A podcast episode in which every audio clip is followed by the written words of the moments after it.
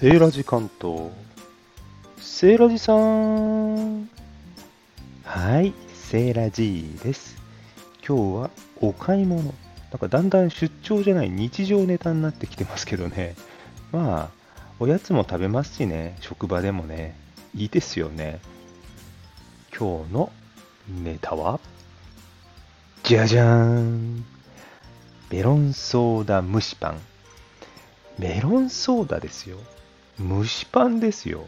何を想像しますかね私はね、ソーダに反応してね、なんか粉が入ってて、あの弾けるキャンディーみたいに、口の中でシュワシュワ弾ける蒸しパンを想像しております。割とね、小さな2個入りということで、袋を開けてみますと、うーん、このね、メロンですよ、香り。メロンの香りって出しやすいんですかね昔からね、私、アーティフィシャルなものであっても、メロンの香りには弱いんですよね。子供の飴玉のね、飴ちゃんのメロンもね、大好きですわ、未だに。ね。メロンって憧れですよね、昭和の人間にはね。そして、この香りの後、食べちゃうんですよ、パンとしてね。ちっちゃいんですけど、いただいちゃいます。これね、蒸しパンですよ、書いてある通り。しかも、結構しっとり系、重みのある蒸しパン。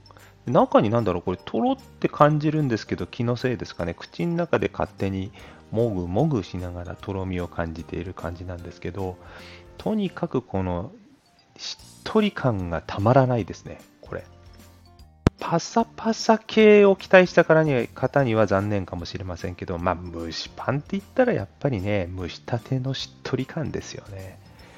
おいしい。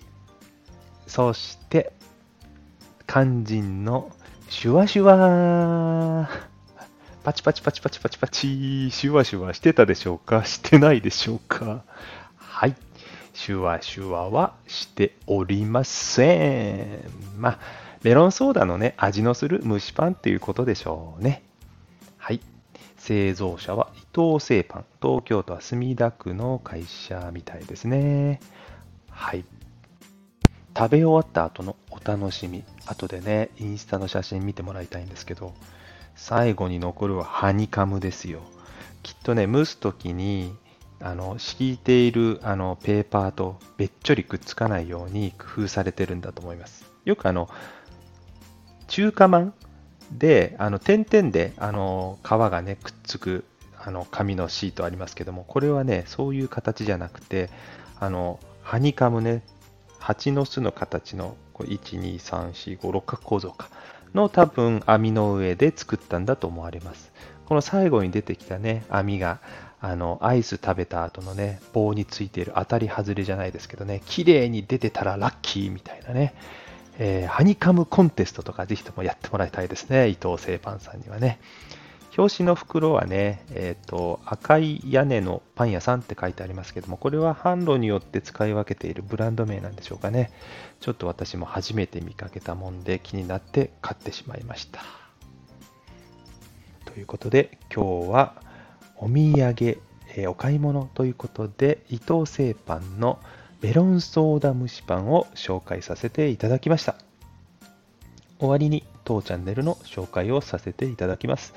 セーラジ関東は主に私、セイラ G が一人で出張した時、一人ご飯の話をつぶやいたり、お土産とかご当地の観光情報を紹介するチャンネルのはずだったんですが、あまり出張がないので、ちょっとブレたネタが増えておりますが、よろしければまた聞きに来てください。